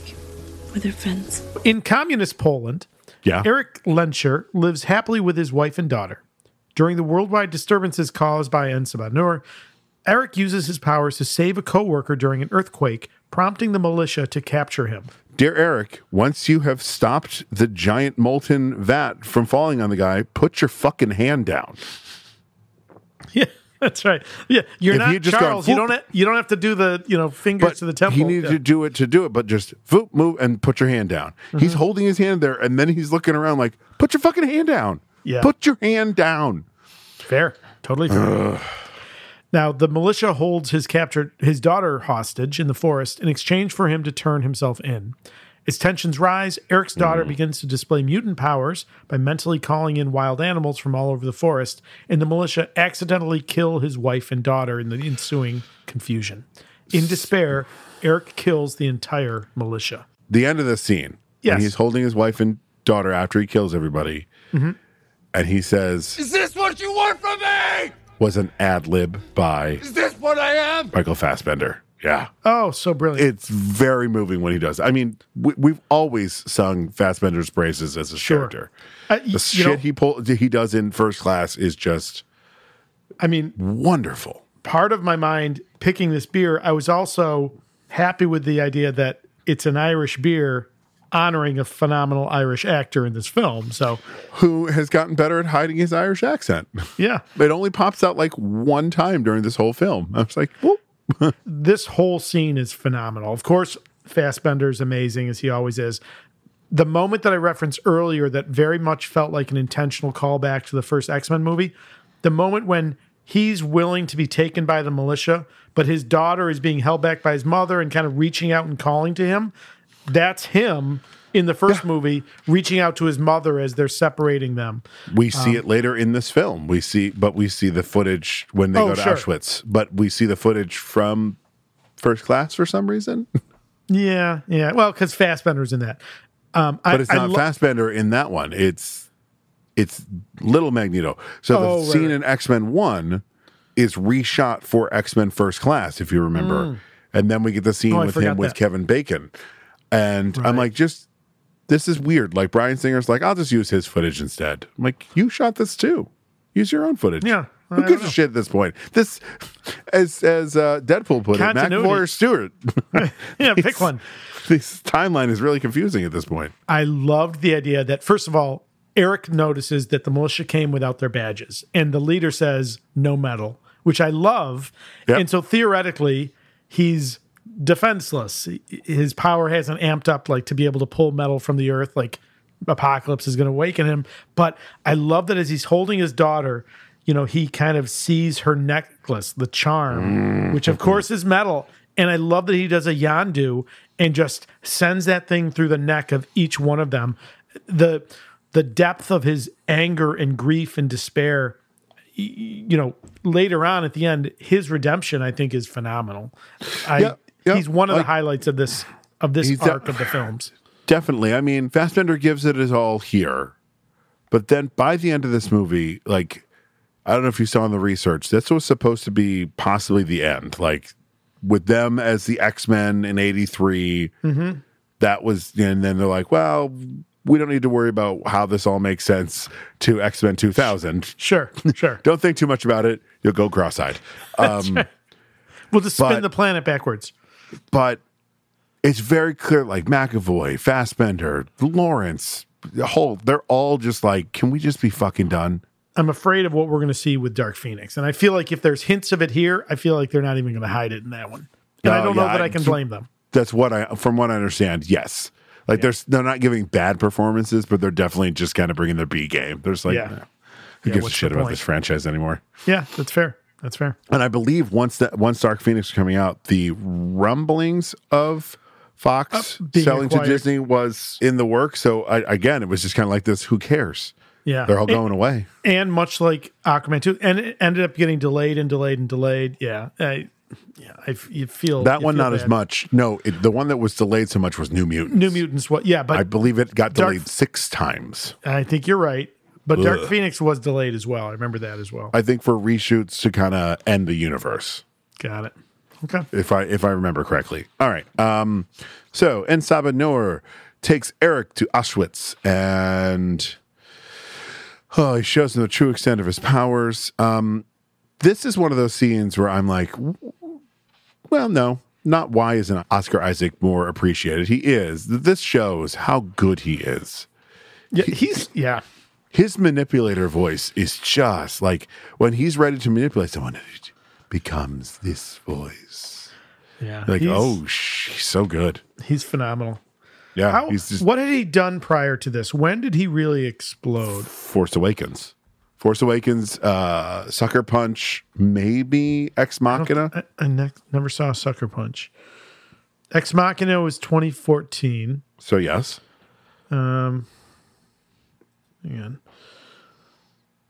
Yeah, I feel it. I, I I I remember this was early in in him being acknowledged as this you know amazing talent. Um, 2014. Just looking. He was in Bourne Legacy. I don't remember that. is he the guy in the cabin? Uh, outcome number three. Oh, it must have been one of the failed. Yeah, Sucker Punch. Oh 2011. wow! Yeah. I mean, it's it, it's stuff, but nothing really stands out. No, Force Awakens is what made everyone go, "Oh, this guy's really good." To the Well, point where he, Ex Machina is 2014, then Force Awakens is 2015. but not as many people. You haven't even seen Ex No, no, no, no. But I remember, I remember that it was being talked about. But And then, yeah, X Men Apocalypse 2016. I don't know if we've ever talked about this. Force Awakens. Poe Dameron was supposed to die. When, Oh, I didn't know that. when the um, Tie Fighter that they steal, yeah, he was supposed to be dead in that scene. That was the end of Poe Dameron. But he was so good that they brought him back, and that's why Hmm. they just kind of Star Wars their way. Like, how'd you get out of there? Oh, it's a long story. We can't possibly take time to talk about it now. That's right. We've got lightsabers to ignite and Wink, wink. Yeah. Yeah, exactly. All right, so Erik destroys the camp. I have a problem with this being what happens here. Tell me more. That Auschwitz is completely destroyed. It is it is it has not been destroyed for a very specific reason to let the shame and embarrassment and pure evil that happened there be known for time in memoriam. Mm-hmm. Right? So for him to have him destroy the whole thing feels a little disrespectful. That's fair. I, I understand where you're coming from. I, th- and it's just me. And you know, if we have any Jewish faith listeners that want to tell me why I'm wrong about this, I'd be happy to hear your side. Just for me, it always clanged with me from the very first time I watched it. I'm like, this doesn't feel Yeah. right. This doesn't feel like something we should be doing. I understand the point you're making, and and I wonder. Counterpoint: If and again, this is a fictional universe in which these superhuman beings, you know, exist, including a superhuman being who was a victim of you know the evils at the at the work and death camps, right? Um, so it's not even like a generation or generations removed, but literally someone who suffered there. He is if he's the- if yeah, he's yeah. reacting to that, like, is it maybe it's not the the choice we would make, but is it at least understandable? He had the power to do that, and he was reacting to that. Could you could you tell him he couldn't? And I don't think there's a right an- there's no right answer here because it's a fictional setup, right? But I but um I can understand the perspective. Both both sides. Huh. I'm sorry. I was just thinking about something else with it too. I I, I agree. I I guess I thankfully have no family that I know of that uh, were even in concentration Mhm. camps. So maybe this is just not my place to say. It just felt disrespectful to the people who lived it to me. I was just looking up because there's the one scene where we see Magneto's uh, concentration camp number. Mhm. And I'm like, oh, is it the same one? Not only is it the same one, it's just the one. In the comics, it is 214782. And that is what is on his arm in in here.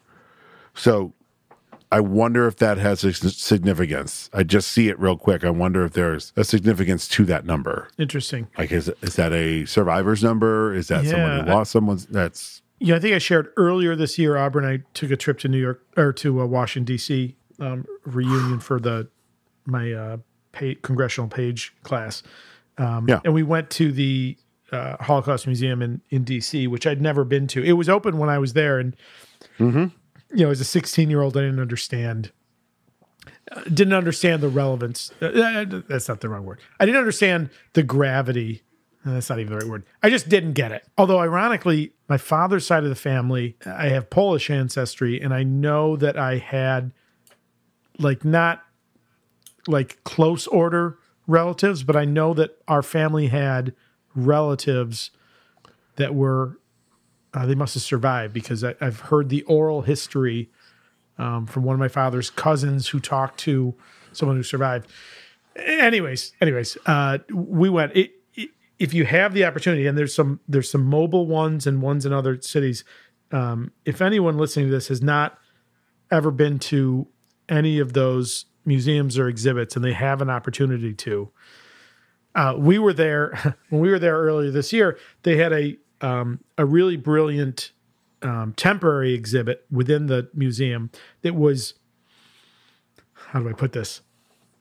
Not saying that MAGA people are Nazis, but it was drawing some parallels to a Mhm. re- resurgence in f- fascist movements in modern times. And that was really sobering. And it's a reason to keep things like those camps intact, right? Yeah, is to teach history and teach the the perils of of not learning from that. No, you're absolutely spot on. That's I think that's regardless of whether or not I have anybody who survived or suffered there, it is something that should never ever be torn down. In fact, they should find a way to preserve it as much as they can because it is something we should we should not ever forget that mankind, not even putting it on Yeah.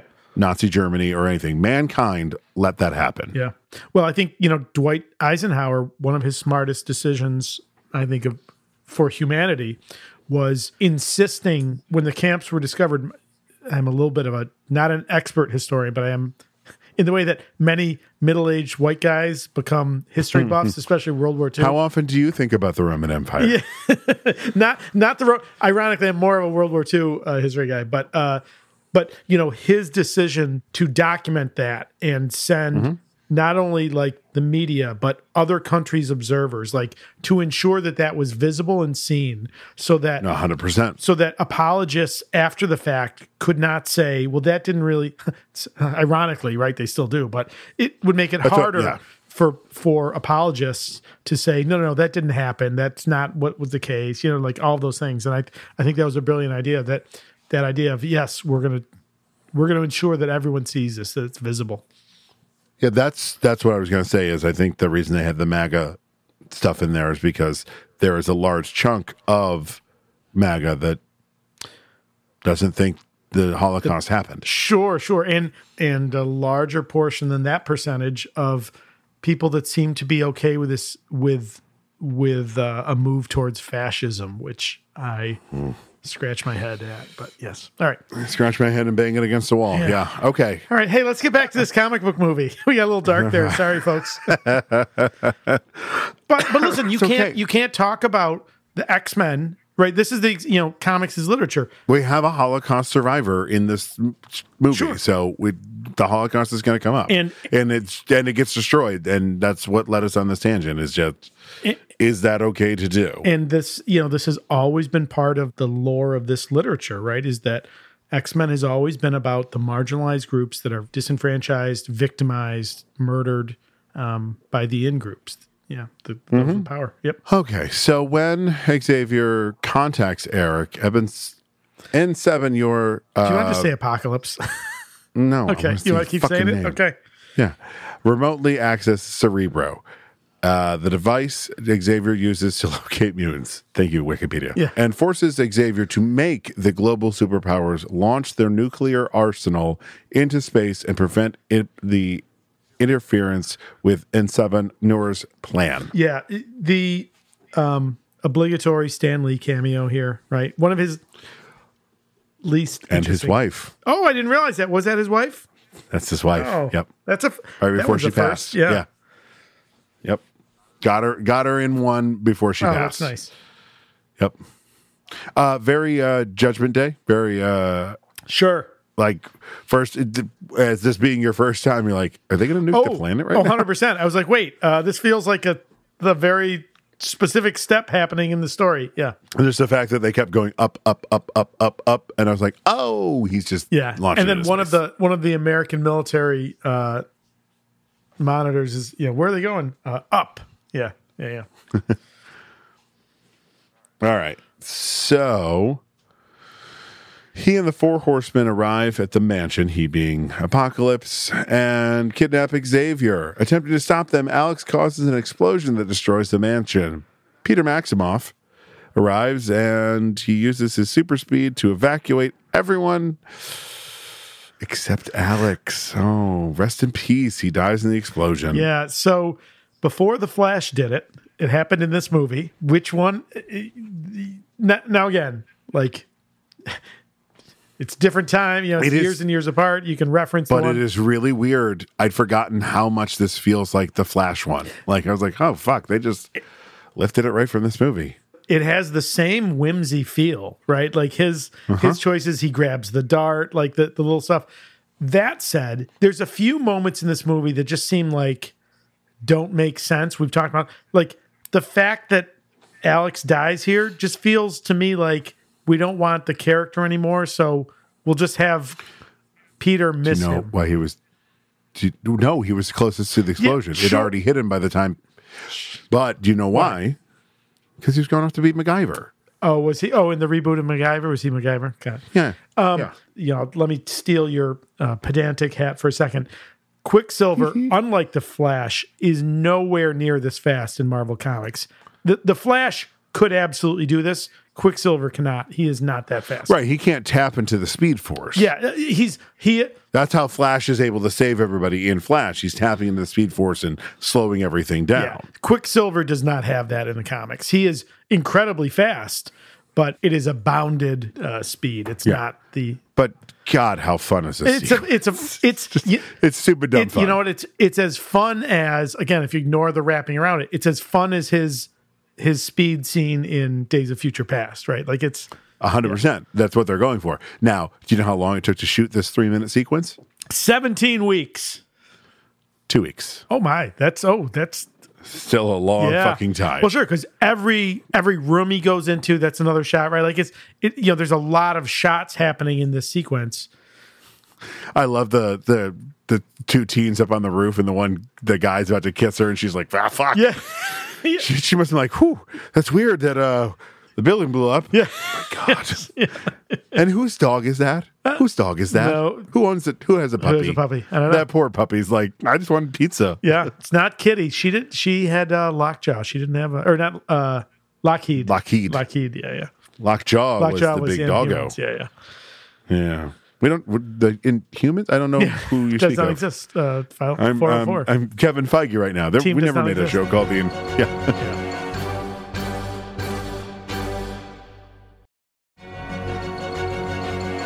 hey, you know who shows up next? Hey, it's our buddy Captain Colonel Williams. Stryker.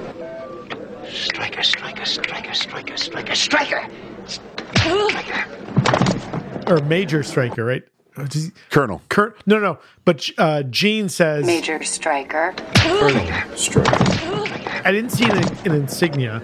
He could have been either a lieutenant colonel, which would have been the silver oak leaves, or Hmm. a f- what they call a full bird colonel, colonel, which is the the eagle.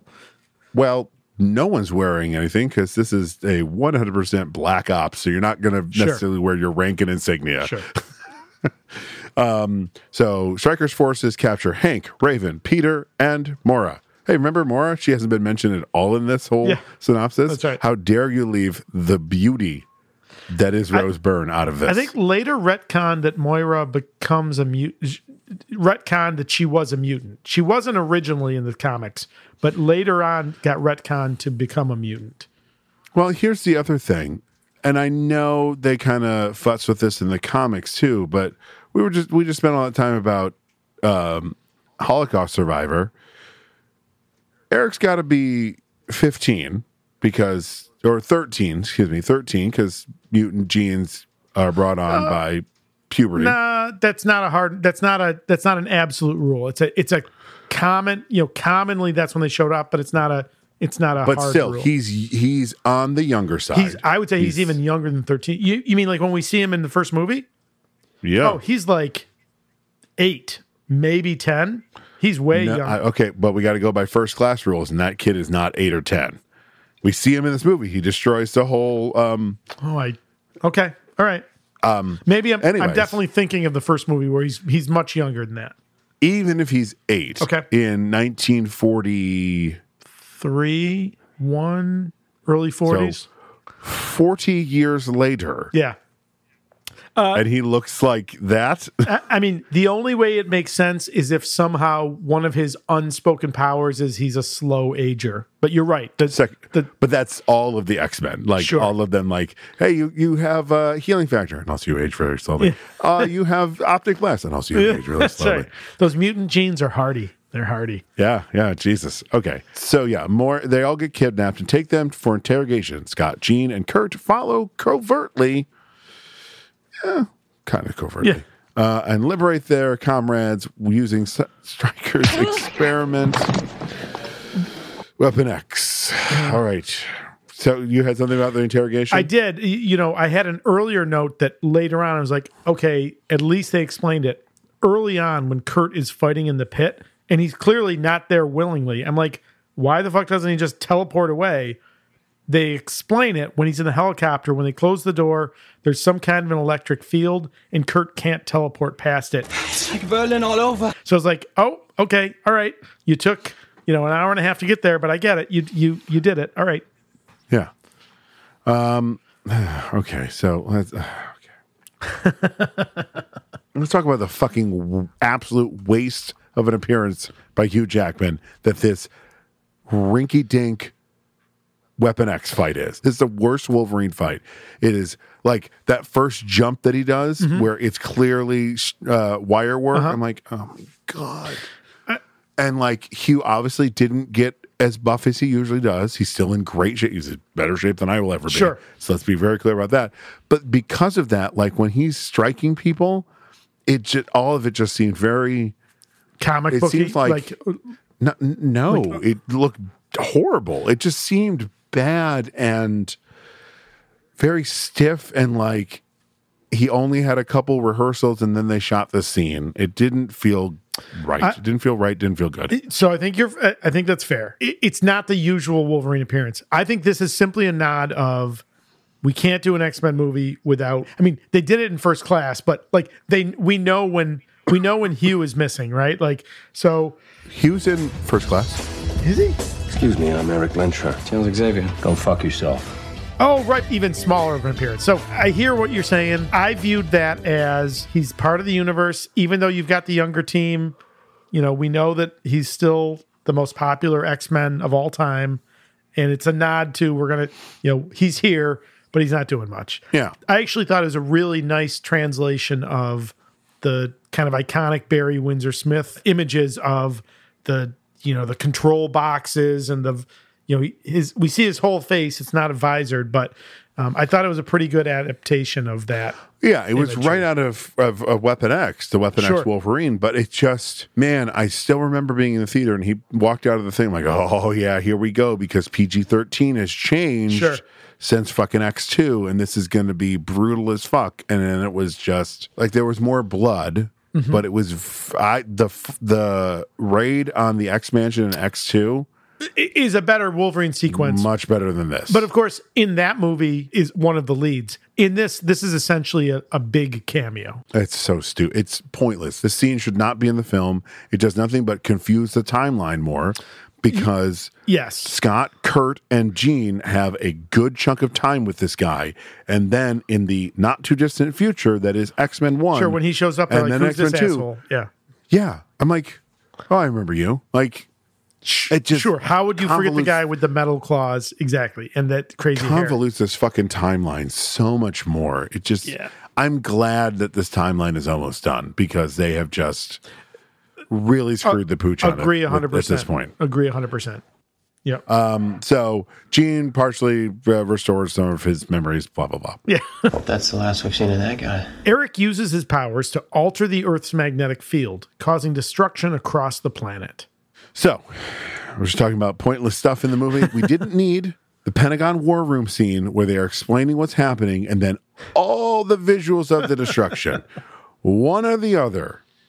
We didn't need both. We really want to make sure you understand things are being destroyed.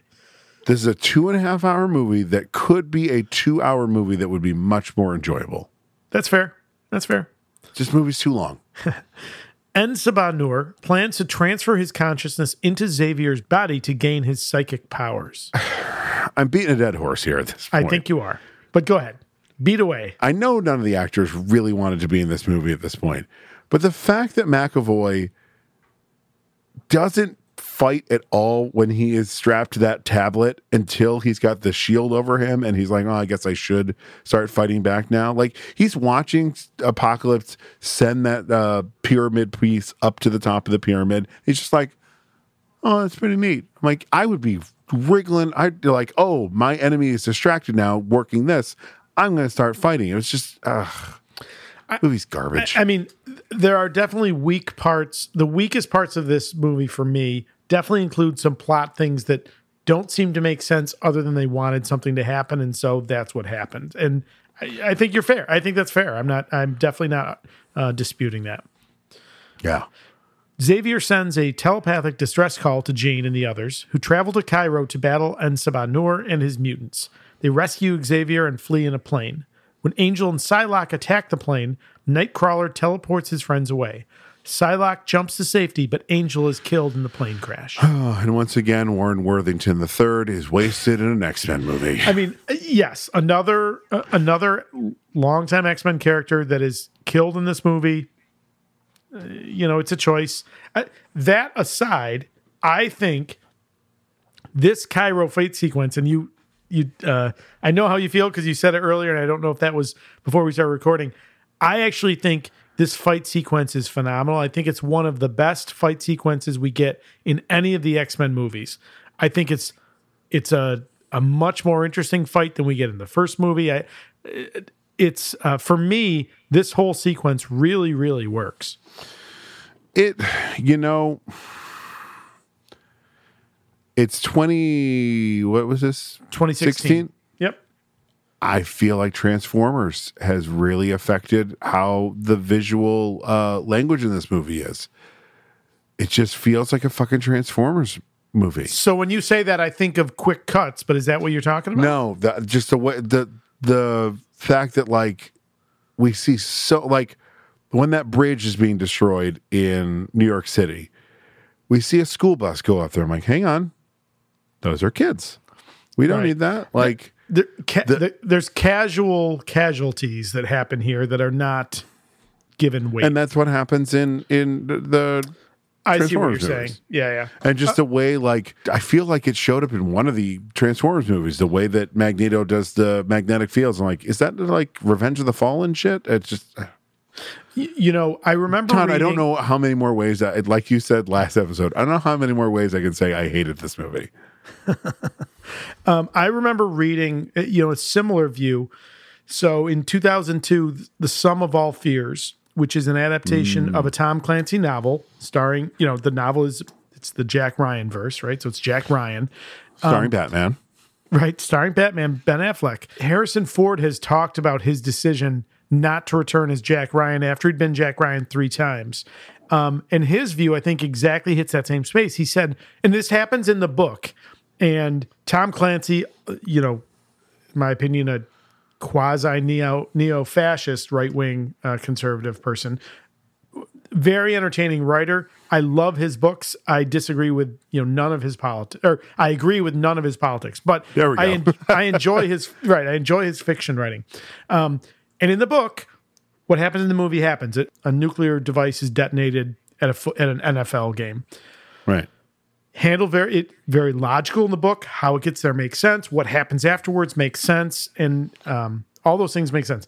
In the movie, Harrison Ford has talked about his reason to not return for that. He wraps it up like you just had fifty thousand people get murdered in this event. how do you care about anything else that happens to a few people on screen? I think it's the exact same point. He's not wrong to point it out. Um, so I think it's fair. I, I get it. Sorry, that was the long roundabout way to get there. Sorry. Long roundabout way to agree with me. Yeah, yeah, yeah, Yeah. yeah. I can't just come right out and agree with you. Yeah, Yeah. At the end, they're like, oh, Magneto's forgiven because he helped him. Like, he still killed people this time. Full motive, still murder. I really enjoy the sum of what is Erik's redemption here, in my opinion. It- which, if they had ended the series with this movie, I think it it it would have gotten to it would have gotten to the point at which you know, like parallel, quasi parallel to the comics, the point where Magneto takes over after Charles's death or disappearance to run the school. Like it's, Right. you know, I feel like it, it got to a very similar headspace, and I was okay with that. Well, so uh, headspace. Um, when Apocalypse makes Magneto's helmet, Yes. does it have the same blocking his psychic ability powers, or is it just like, hey, you need to wear this helmet because Magneto wears a helmet? it, fair criticism. That's one of those weak plot points. It feels like we want him to have his helmet again. There's no reason. Like it's one thing to recreate it physically, but clearly there was something circuitry or something special about that helmet that blocked Charles's abilities. No explanation of how reconstituting that from dust gives it the same ability. yeah, because No uh, Sebastian Shaw made it in the in in canon. sure Mm. air quotes canon In- for this in the movie franchise. Yeah, yeah, yeah, Yep. yeah. In, in movie canon, Yes. in this convoluted canon, CC in convoluted canon. All right, so Erik and Ororo turn on En Sabah Nur, and with Scott's help, it's weird that Bryan Singer uses so much footage from the director he stole this franchise from. I'll say it again. Like you see the whole scene with uh, from First Class where he's like, "You have so much potential," but I'm like, "We don't need this. This movie's too long. Please stop." Um, uh, they, uh, with the help of, of Scott, they keep him occupied physically while Xavier fights him telepathically in the astral plane. Yeah. Yeah, and again, my notes here were, were referencing to uh, the Shadow King, which in the comics was the first evil mutant that Charles ever fought. And a lot of the imagery, including like the physical size difference, is kind of right out of um, those stories, which I think were first told in the New Mutants pages because he's, I think the Shadow King's like the first enemy they fight. Done to percep- perfection here, Chef's Kiss. Um, spoiler ahead, uh, it'll be a fucking abomination what they do in New Mutants. So, Well, you're not wrong there. nope. It's over, Charles. You're finished. You're mine now. You will never win. And why is that? Because you are alone. And I am not. Xavier begs Jean to unleash the full strength of her abilities. Again, the Phoenix Force does not come from within Jean. It is a cosmic being Yep. that bonds with Jean because of her psychic abilities. For fuck's sake, stop screwing this up. Well, I, I think this is one of those places where they've said, we know what it is in the comics. We're just making it different in this. But if when I finished this movie, streaming platform redacted, showed me that Dark Phoenix is also there, and it says a cosmic force combined. So Oh, even continuity oh, yeah. from Oh, one from one movie to the next, Then that's indefensible. Is just fuck Sure. all. Sure, sure, sure. Yep. We- and of course, did it again. in the comics, Jean doesn't get the Phoenix Force until they leave the planet. There's a, you know, there's a whole thing. There's an event that happens external and separate from It's the Shi'ar Skrull stuff, right? uh not the Skrull. It's the Shi'ar. It's the Shi'ar. Um, Who's the who's the warring faction with them? uh, isn't it the sh- uh, is it the Shi'ar? Is it the Badoon? No. Wow. Which one was Scott's dad? Uh, the Spelljammer or uh, uh spell Spelljammer. Sh- Uh? Starjammer. Starjammer? Yeah, Spelljammer is the D and D setting that I'm running a campaign in. Fucking nerd. Um, I don't remember, but right in the comics, the Phoenix Force is clearly separate and distinct from her mutant abilities. Um, but here they blur the lines. My note was, I assume that what we see, especially as Apocalypse is destroyed, is table setting for what we're going to get in Dark Phoenix. But again, to your point, it's one or the other. Is it the upper end of her powers that she's kept, you know, repressed or locked away, or is it some external force that adds to what she has? It can't be both. Unfortunately, we'll find out eventually when we watch Mm. Dark Phoenix. Did you say unfortunately? yeah. Yeah, I said unfortunately. Yeah, okay. Um. so I do know from the trailers that they go to space, so at least they get that part right for Dark Phoenix. Okay. All right. All right. So uh, she incinerates En Sabah Nur, or yes, she 100%, like layer by layer, he disappears. Yeah. Psylocke escapes. Xavier and Moira rekindle their relationship after he gives her back her memories. And he's like, oh, I'm a little stinker. I, Uh, I- took your memories. Bad look. I love that moment. I've so first of all, he's wrong. Beautifully acted by both of them, but Yes. he, he literally is just like, I'm sorry I took those away. And she should have been like, gonna need some time with that.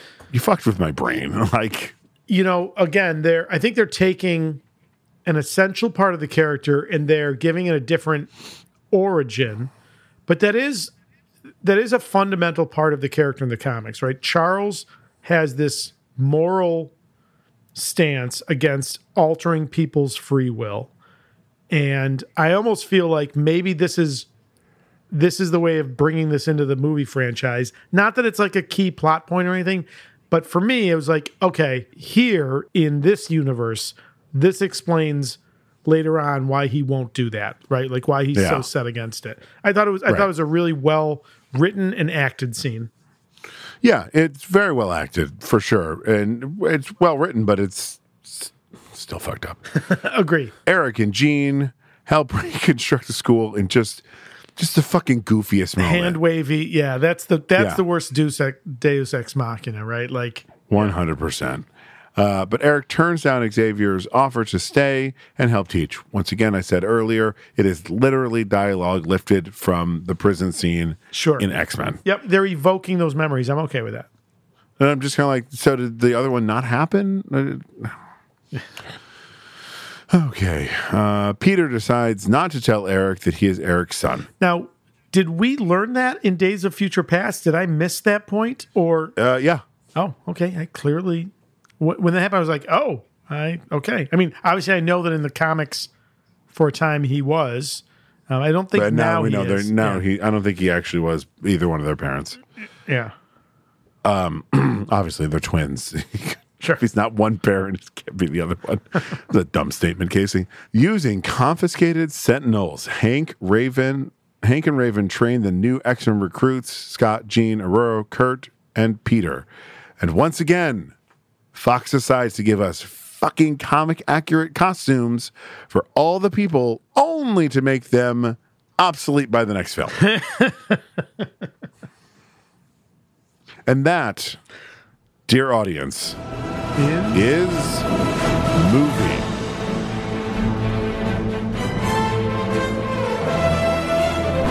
But wait. In a post credit scene, men in black suits visit the Weapon X facility to retrieve an x ray and a blood sample marked Weapon X on behalf of the Essex Corporation.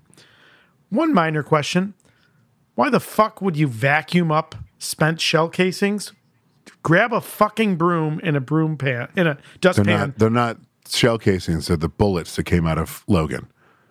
Oh, okay. Either way, who gives a shit? Sweep them up. Because I don't know. They're they're collecting them for something. yeah. I don't know. No, no. I'm not saying you don't clean it, but Here, here's the thing.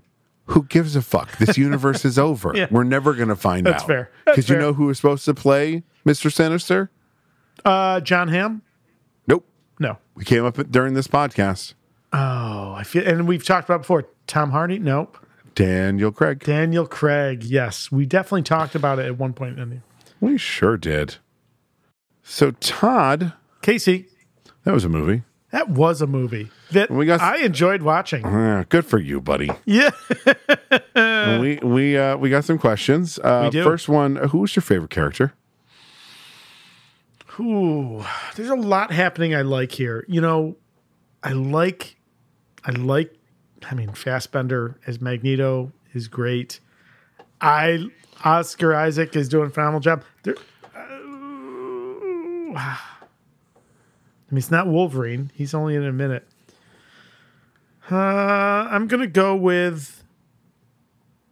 I'm gonna go with uh, Magneto. That was your favorite character? Yeah, yeah. How about you?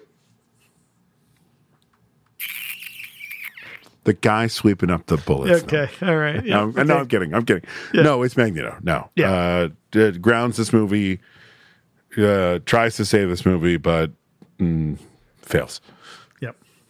Hey Casey, what's the best scene in the movie? Um, it is either the angel turning into Archangel, Mm-hmm. because like much like we talked about with the Pen- Punisher, the music that's happening when his wings become metal wings is fucking spot on. Yeah. That hardcore heavy metal riff that's happening. Yep. Yeah. Yeah, that's that's good stuff there. Or it is the though it doesn't make any sense, it once again is the Quicksilver scene.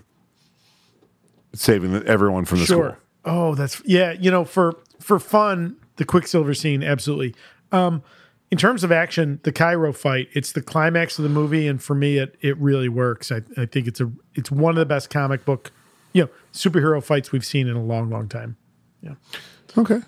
Yeah. What is uh what is one scene you would cut? You know, it is a long movie. Oh boy. it doesn't drag as much as a number of movies we watched that that felt it. But uh, you know you you pointed out they they tell us something that's happening and they show us what's happening. I don't know if there's a there's a whole scene i would cut but you know if you if you tried to tighten it a little bit that wouldn't be unwelcome. But i i, I can't point to anything specifically. Outside a general tightening up, I would yeah, it's the oh my god, the earth polarities are changing and every bit of mineral in the ground that's magnetized is coming up and then fucking showing it. Just one or the other. Yep, fair, fair. And then finally, Casey, who is the actor having the most fun? So it's not Isaac. We know that, yeah. Uh, though he, he he definitely gets MVP for me. Um, Sure. Especially knowing that he had a horrible time making this film. Um, actor having the most fun might be Rose Byrne. Yeah, She's not having. She doesn't have to sit in the makeup chair very long. sure.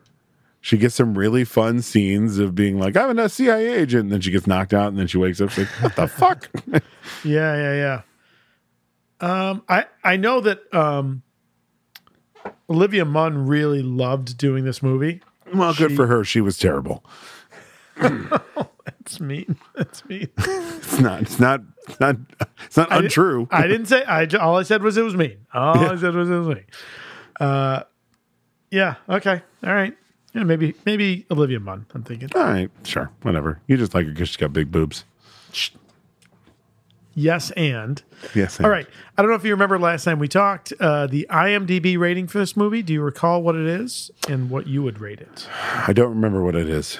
It is a six point nine out of ten. It's like a five five for me. Ooh. Uh, I think six nine is low. I I mean I, I actually think this is a really good movie. I'd go I'd go a whole point seven nine. Like it's it's a it's an upper it's an upper edge movie for me. Okay. Yeah. okay.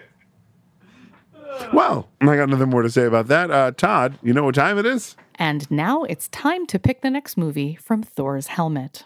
Well, yes it is. Yeah. All right, so getting to the end. I've only got to pull a few more before I get to hand this thing off to you. So You got uh, three more pulls. three after more this. polls. Yeah, this one plus three. Yeah. Yeah. One plus two plus one plus one. That's right. Okay.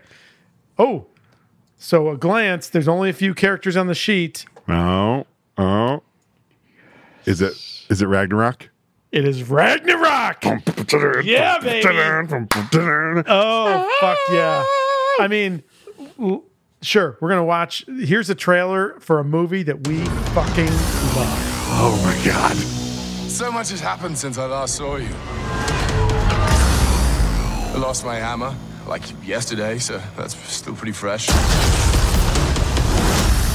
And then I went on a journey of self discovery. Where I met you.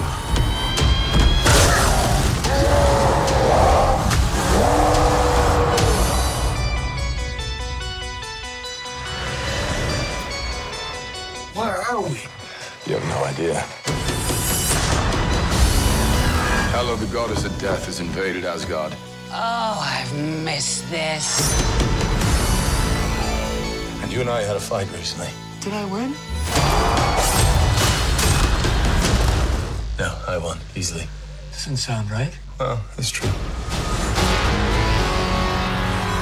Asgard is dead. And it'll be reborn in my image. I thought you'd be glad to see me. I need to stop her here and now to prevent Ragnarok, the end of everything. So I'm putting together a team. Like the old days. Surprise! This will be such fun. Hello. Hi. He's a fighter.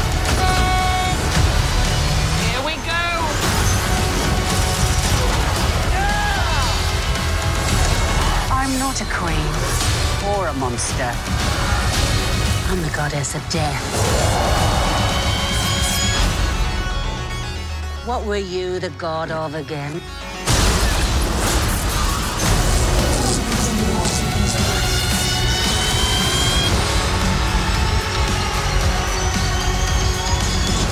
We're the same, you and I. Just a couple of hot-headed fools. Yeah, same. Hulk like fire, hmm. Thor like water. Well, kind of both like fire. But Hulk like raging fire, Thor like smoldering fire. Oh, I'm so happy. Oh, I'm Um, so happy. Well, while we're talking about this, because it's his uh, triumphant return, and you heard it in the trailer, so no spoiler there. Did you watch Loki season two? Uh, up until last week, Aubrey has been in the.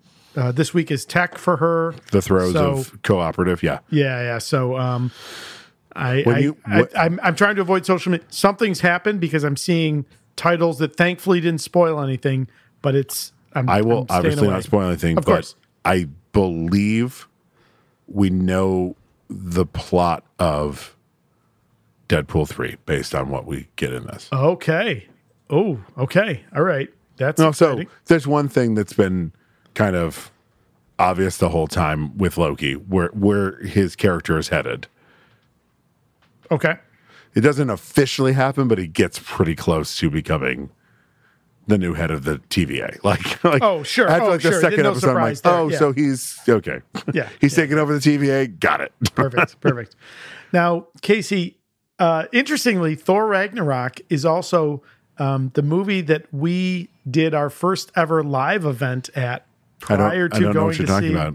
No, that was fun. I mean, listen, that was the first time. I mean, it was it was fun at Think Geek here in Syracuse, which I don't even know is still open. But um, Is the mall still open?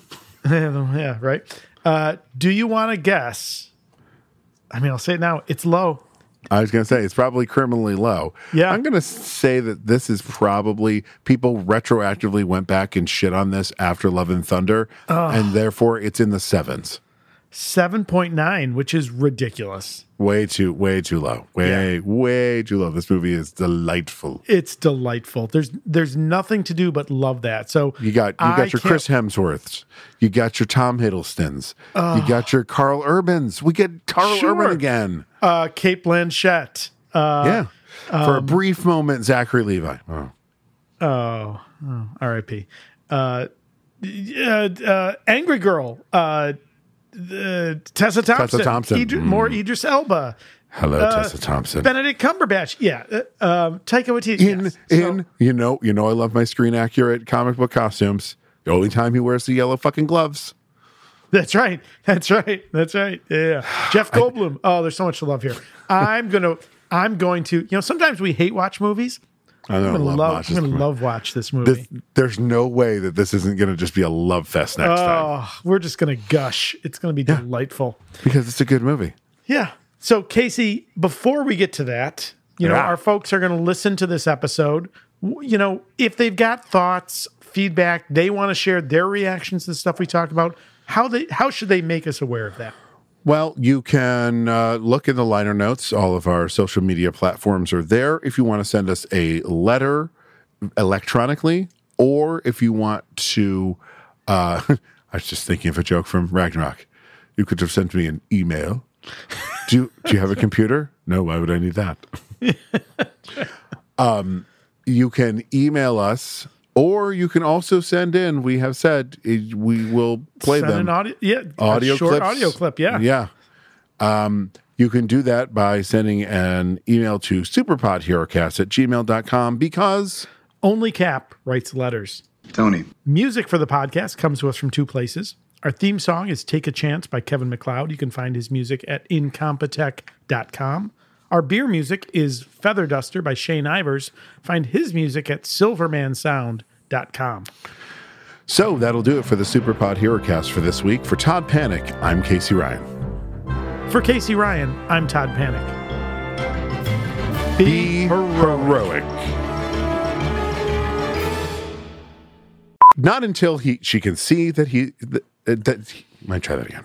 Not Sure. until he can. Sh- Oh, it's maybe a third time.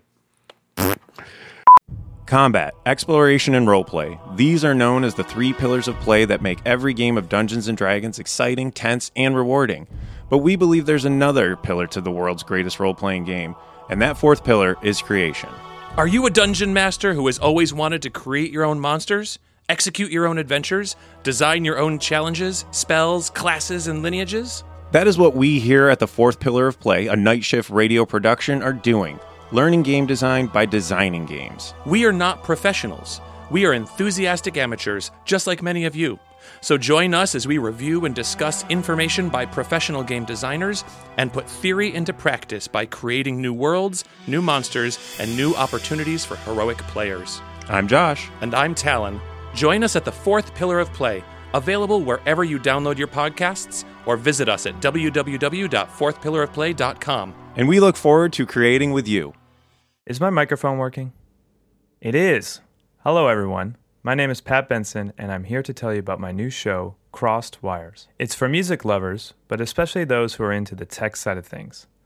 Join me as I talk about guitars, electronic instruments and equipment, and conduct gear demonstrations as well as interviews with artists going through their creative process. My first episode, 10 Years is a Decade, is out now. Join in as I try to unravel a mystery that has swept the gear community. It's known as the 10 Years Pedal, and I demonstrate it on a guitar, bass, synthesizer, and a drum machine. I even get the help of some of my friends in The Strokes, Paramore, and Josh Scott of JHS Pedals to try to get to the bottom of who makes this elusive pedal. To listen and subscribe to the show, head on over to nsradio slash crosswires. That's nsrad.io slash crossed wires. All right, that's it. That's what my show's about.